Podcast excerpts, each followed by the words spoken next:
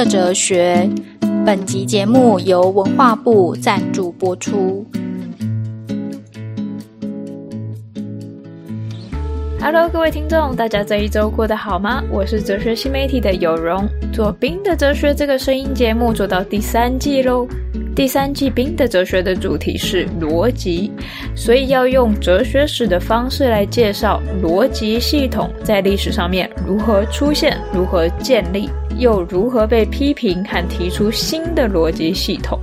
今天这一集是二 B 集，是副线。所以呢，主要会对上一集的内容做延伸讨论和更多更具体的案例的解释。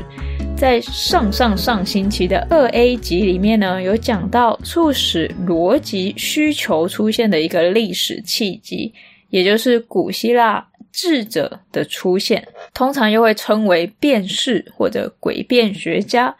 这个历史契机呢，其实同时是作为思想形式秩序本身浮出水面，变成必须讨论的一个对象的一个前提条件。简单的来说，就是只有在语言本身在使用上扩充到了一个程度，让人开始意识到语言的自主性，就是语言的 autonomy 的时候，逻辑相关的问题才会开始出现。这一点可能不是很好懂，所以我在这里用更具体的方式呢，尝试再说明一遍。一般我们提到自主性这个 autonomy 这个概念的时候呢，大家可能比较熟悉的是学科自主性、大学自主等等，指的是学科内部自成有自己的规则，决定一个学科应该要如何，不臣服外力，不由外部来决定一个学科要如何的发展。然后要怎么样产生知识才是正确的？在这个意义下，语言取得自主性，当然在这边是相对自主性，而不是绝对自主性。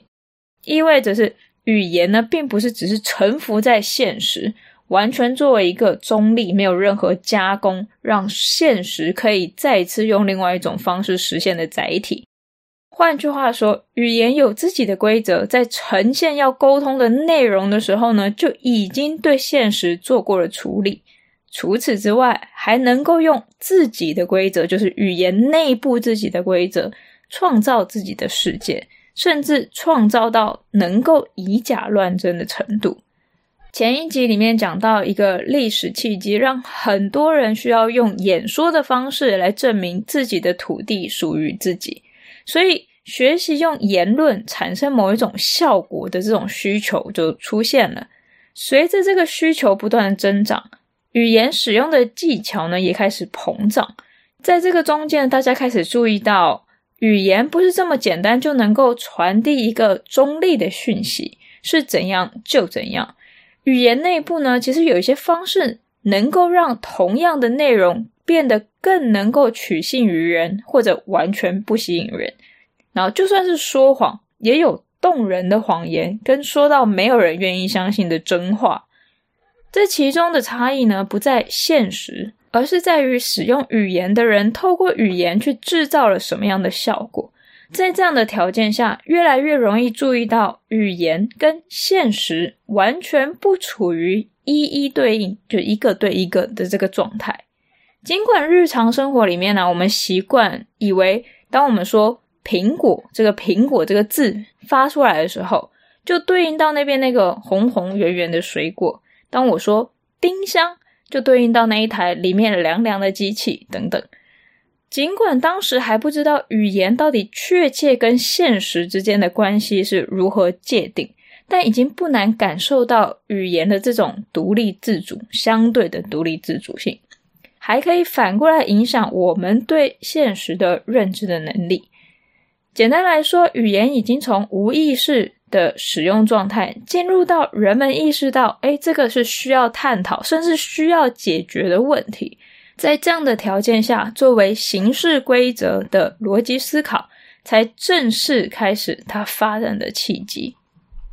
这一部分算是对上一集的一个摘要。今天这一集呢，想跟大家一起来分析几个经典的诡辩论证。而且跟大家讨论这些莫名其妙的诡辩论证呢如何促成有逻辑性质的讨论。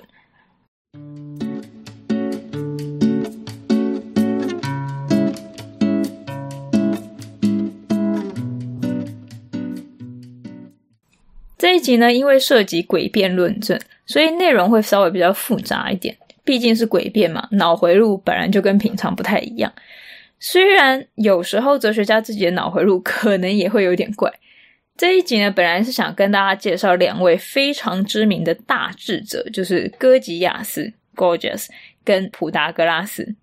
传说中呢，哥吉亚斯第一次来雅典的时候，是来说服雅典出兵，帮他的城邦抵御外敌。那他到雅典的时候呢，所有雅典人都惊呆了，觉得从来没有看过这么聪明博学的人，纷纷呢都想要请他去自己家里授课。上一集有说过，智者授课或是演讲是收费的。根据历史记载，哥吉亚斯当时呢一堂课的费用，比后来西元五世纪伊索克拉特的哲学教育整整多了十倍。不过呢，想想今天的律师呢，也是比哲学家收费超过百倍不止，好像就也没什么。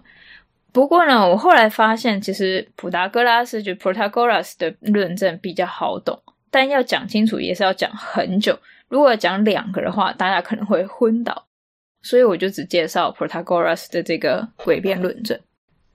那普达哥拉斯呢，就 Protagoras 记载中是一个以智者 Sophist 自称的人。不要忘了，这个时候智者或者是辩士，并没有就是 sophist 这个字，其实并没有负面的意思，在一刚开始的时候，反之还是知识专家的意思，是西方历史上第一群可以称作高等教育从业人员的人，或者高等教育补习班从业人员也是可以，真的是很不得了。从 Protagoras 开始呢，介绍还有另外一个原因，就是这个论证大家可能稍微比较熟悉，理解起来也比较简单。大家可能听过 Protagoras 这句话，就是人是万物的量尺。我们对 Protagoras 这句话的理解，现在基本上都来自于柏拉图在对话录里面的诠释。历史上面的 Protagoras 可能没有柏拉图说的这么极端，但是不管，我们还是以柏拉图重建的诡辩论证为主，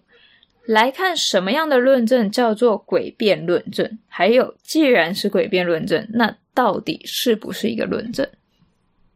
根据柏拉图在《泰厄提德篇》就是 Theaetetus 这一篇对话录里面的讲法，“人是万物的量尺”这句话呢，并不是说人类作为衡量和界定万物的标准这种以人类中心的说法。反正呢，这个论证要说的是每一个人都是自己万物的量尺。这个论证呢，本身是这个样子的：如果今天我的感受是我的感受。而且也只有我能感受到我的感受，针对我的感受，也是我来赋予我感受的内容的意义，再以这些意义为基础来提出我的判断。如果我们接受我的感受只有我可以感受到，那因为只有我可以感受到，所以也只有我能够赋予感受内容意义。那由我所赋予意义的感受呢，提出的判断。当然，对我来说就是真的判断，就是这个判断的内容是真的，不是假的。既然也只有我能够判断和检视这个判断的内容，所以我的任何判断都不可能为假。我的判断对我来说永远都是真的。这个类型的言论呢，简单可以称为相对主义的主张。将所有判断相对化，成为相对于我的，就是判断者本人的判断，永远没有不相对于哪一个判断者的判断。同时，任何的判断相对于判断者永远为真，就是我的判断对我永远为真，你的判断对你永远为真。这个类型的说法呢，大家应该没有很陌生，因为生活中呢，其实常常出现一些有相对主义倾向的言论。比如说，今天的民主人权是相对于西方的民主人权，每个国家都要自己定义自己的人权。那这个类型的言论呢，就是很经典的文化相对主义。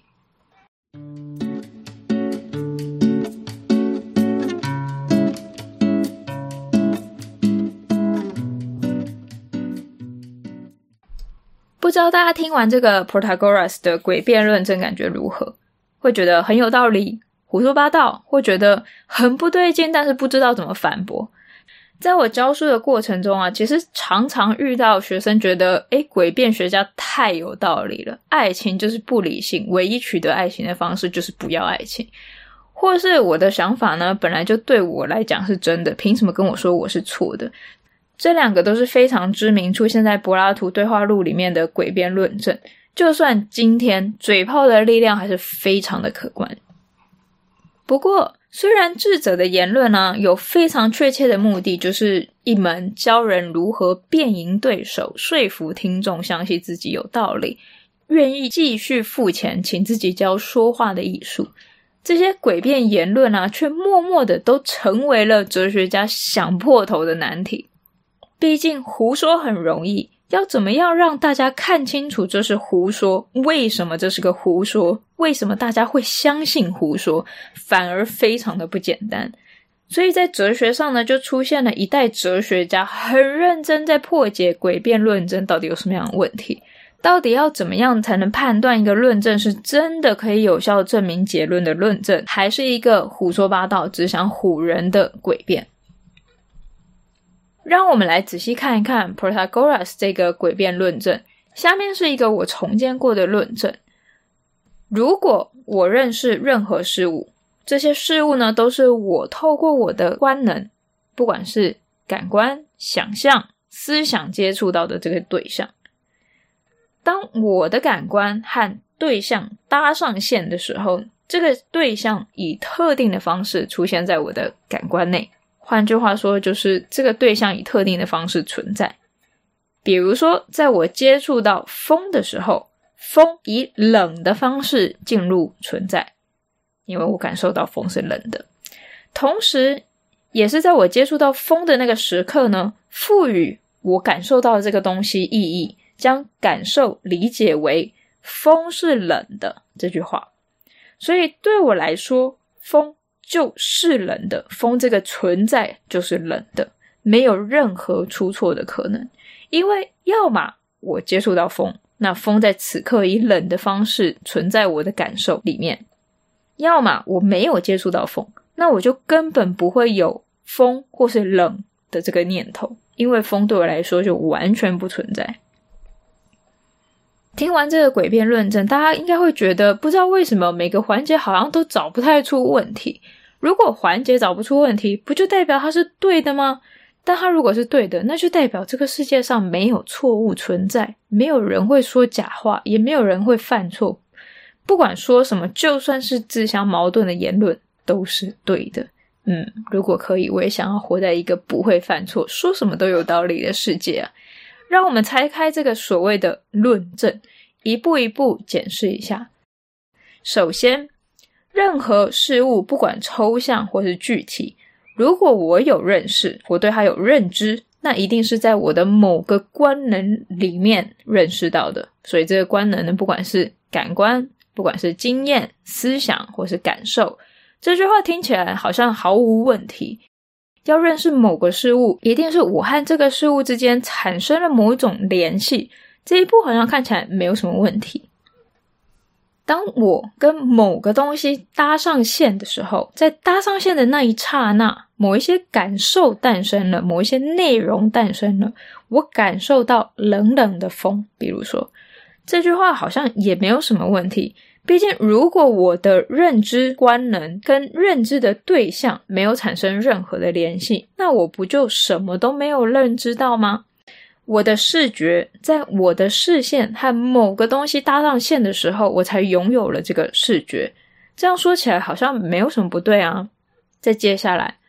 因为我跟某个物搭上线的那一刹那，我特定的一个认知内容诞生了，代表这个物以这个形象，在这个时刻，在我的感知里面成为了存在物。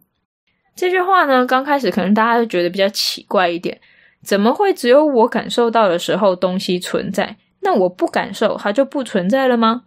按照这个诡辩的引导方向啊，当我没有感受到的时候，物不存在，因为反正我也没有办法知道，我只知道在我感官受到刺激的时候，这个物在我的感官当中以某一种特定的方式出现了。所以，如果接受了他的这个想法，就代表我一定要接受这个以特定形式出现在我的感官内的物，只对我来说，就是我正在感感受它的这个我来说存在。所以风只有在我感受到冷的风的时候是冷的，不可能出错，因为只有我可以感受到，而且感受到在这里呢，就代表了感受对象确实用这个方式存在。或者没感受到，那我脑内就没有这个对象，也不可能做出错误的判断，因为基本就没有判断。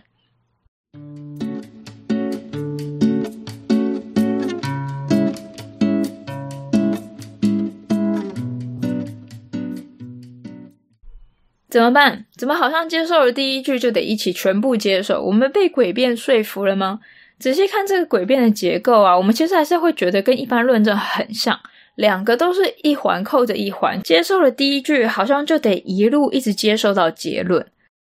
只是这里的论证实在让人无法接受，但又不知道要如何反驳。这就是智者厉害的地方，就讲的让人觉得头头是道，就算觉得很不对劲，也不知道要从哪里纠正起。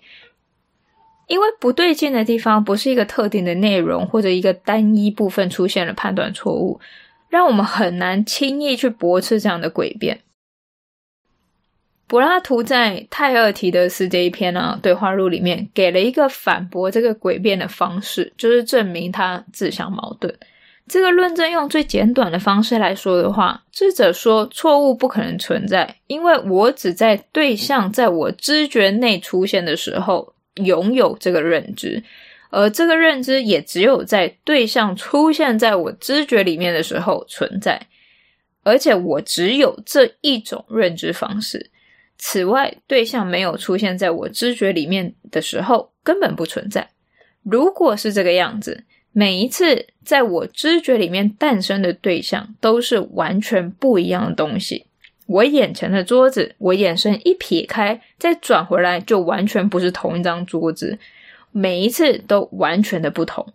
我甚至没有办法用“桌子”这个共同的词来称呼它，因为我根本就没有办法知道桌子在离开了我的视线的时候到底是什么。这样说起来，我也根本就没有办法拥有“人是所有事物的量尺”这样子抽象和普遍的认知，更没有办法知道“谬误不存在”这句话到底是什么意思。让我们稍微放慢一点，重新整理一遍。Protagoras 这个论证要成立有几个前提：一，我只有感官一种方式可以取得认知，所有跟感官相关的认知呢，在这个意义下等于感官认知。二，感官认知是完全被动的，当感官的被动接受力量和外在刺激的力量对在一起的时候，认知对象就诞生了在这个感官当中，且在我的感觉里面以某一种方式存在，比如说风以冷的方式出现。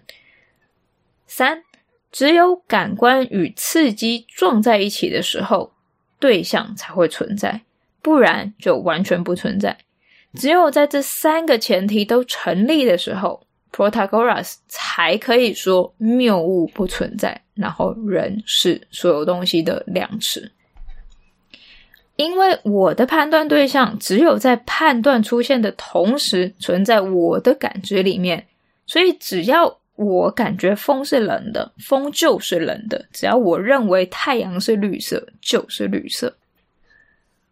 柏拉图透过苏格拉底给这个反击的方式呢，是说。如果今天三个前提都成立了，那我其实根本没有办法认知到任何的事情，我甚至连我感受到的东西是什么都没有办法判断，因为要能够判断我感受到的东西是什么，我必须要能够辨别我感受到的内容跟某个东西之间到底是不是一样的。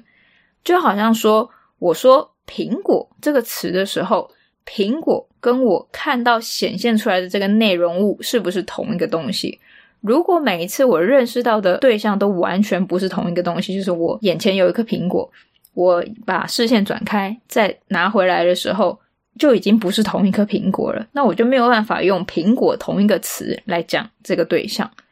而前后完全没有办法拿出来比较的时候，因为后者出现，前者就消失了。这样的话，我其实根本什么都没有办法认知到，更不用说呢，知不知道谬误存不存在了。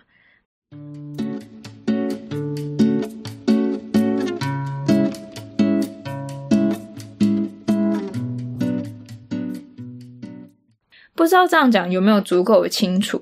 大家就想，如果今天只有在看到眼前这个东西的时候，它以特定的方式存在，那我转头不看它的时候，我根本就没有办法把我不看它的时候这个东西的存在，跟我看它的时候这个东西存在的状态来做比较，因为两个对象没有任何共同出现的基础，就好像只要感受一转移，我们就立刻彻底失忆一样，因为根据普达哥拉斯的预设。没有任何能够不在感受的当下还能够存在的事物，也就是没有记忆这件事情。在这个前提下面呢，我们什么的认知内容都没有办法拥有。所以，当普达哥拉斯说人是万物的量尺，因此谬误或者虚假的言论不存在，这句话自打嘴巴。因为如果他的论点要成立，他就没有能力有任何的判断。他既然讲得出判断，就代表他的论点不成立。其实这一些确切的内容不是重点，只是一个拿来讨论的例子。大家可能会觉得这个例子很纠结，但这已经是我觉得大家可能会比较好消化的例子了。我们回来看普达哥拉斯的诡辩，我们可以注意到，如果我在组织我的言论的时候，刻意忽略一些区别差异，每一次可能都只忽略一点点。我就可以用语言建构出一个看起来内在自圆其说，然后环环相扣的世界。语言可以做到这一点，就好像我们认识这个世界的时候，有人在旁边画重点，或者刻意遮掉一些东西。如果我们跟着他的说法走，就很容易会产生“诶，这真是一个有道理的推论”，让人没有办法拒绝的这种感觉。就好像普达哥拉斯的这一个论证里面。先把感受的认知模式讲得好像是所有认知方式的共同模式，就是我们好像只有这一个认知模式，没有其他的方式，完全不提及任何有关认知模式之间的差异，比如说有记忆和感知之间的不同。听的人呢，跟着这个语言所自己创造出来的秩序走，自然而然就会忽略到认知模式。就算是相似，可能也不完全相同。就像记忆和感知这两种方式，虽然有一点像，但也不完全相同。除此之外，这样的诡辩呢，要能够说服人，需要这个完全依靠言论建构出来的秩序，只有呈现出来一个部分。就像我们看到柏拉图的反驳方式，当我们将这个论点本身进行延伸。把论点要成立的所有条件都找出来，这个时候就会发现，要从完全凭借语言的力量建构出来的事物秩序中找出破绽，那就是去看论点成立的条件跟提出论点的条件是不是一致。这可能会有一点复杂，我用另外一种方式来说一遍：论点成立的基础，或者是论点成立的条件。就是今天论点本身要让人信以为真，它的前提论述到底是什么？比如说这个 Protagoras 人是万物的量尺，所以谬误不存在这个言论，这个论点要让人认为是真的，就要有意识或无意识的接受我们所认知的模式都是感知的这个模式，我们认知的对象只有在感知产生的刹那存在，等等。这些呢是论点成立的基础。那提出论点的基础就是 Protagoras 主张人是万物的量尺，所以谬误不存在。聪明的你应该发现了，这个就叫做后设，就是不只去检查他说了什么，就是他说的东西的内容，还要去检查他为什么可以这样说。既然是后设，就代表两个基础被放在不同的层次上面来检视。换句话说，后设的当下，我们等于是去逼听的人退出去言论内容里面建构出来的游戏规则，把说话的人与他说话的内容放在一起检查，看言论内在的游戏规则可不可以用在说话的人自己身上。这一步呢，才是真正让我们意识到，语言有能力自己组织出一个秩序，而且还让听的人认为这个只存在语言所建立、片面而且只有部分暴露出来的世界就是真相。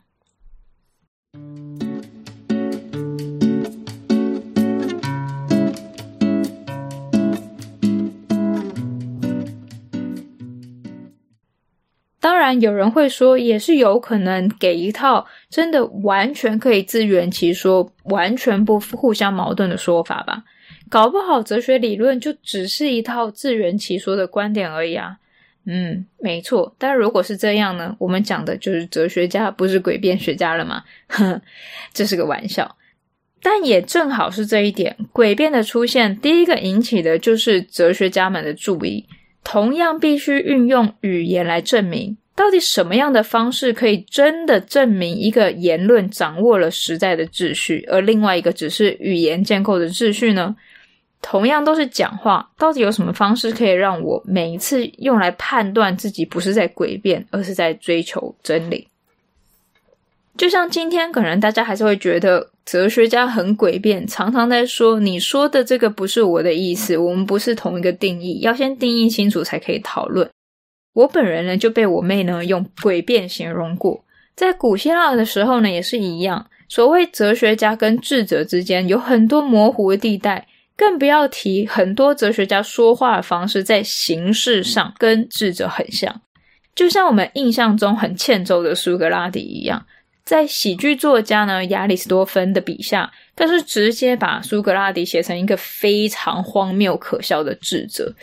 正是在这样的脉络下，哲学家们感受到需要有办法区分纯属语言建构出来的秩序，跟真正存在的思想或事物的秩序。所以，第一批开始有逻辑性思维的哲学家们所提出的问题，其实跟智者们的诡辩有很多相似的出发点，前者不断的想要模糊语言，创造秩序和事物秩序之间的差异；后者呢，则一直在想办法区分两者，找出有效论证的依据。那下一集呢，我们就要正式进入逻辑出现的第一个尝试。这个尝试并没有建立出逻辑系统。但却让我们厘清了一个逻辑系统出现会需要什么样的条件。下一集我们要介绍柏拉图。柏拉图没有逻辑系统，只有辩证法。辩证法也不是逻辑推理。我们要看看柏拉图到底做了什么？为什么在他之后逻辑系统就诞生了？那我们就下次见，拜拜。冰的哲学。本集节目由文化部赞助播出。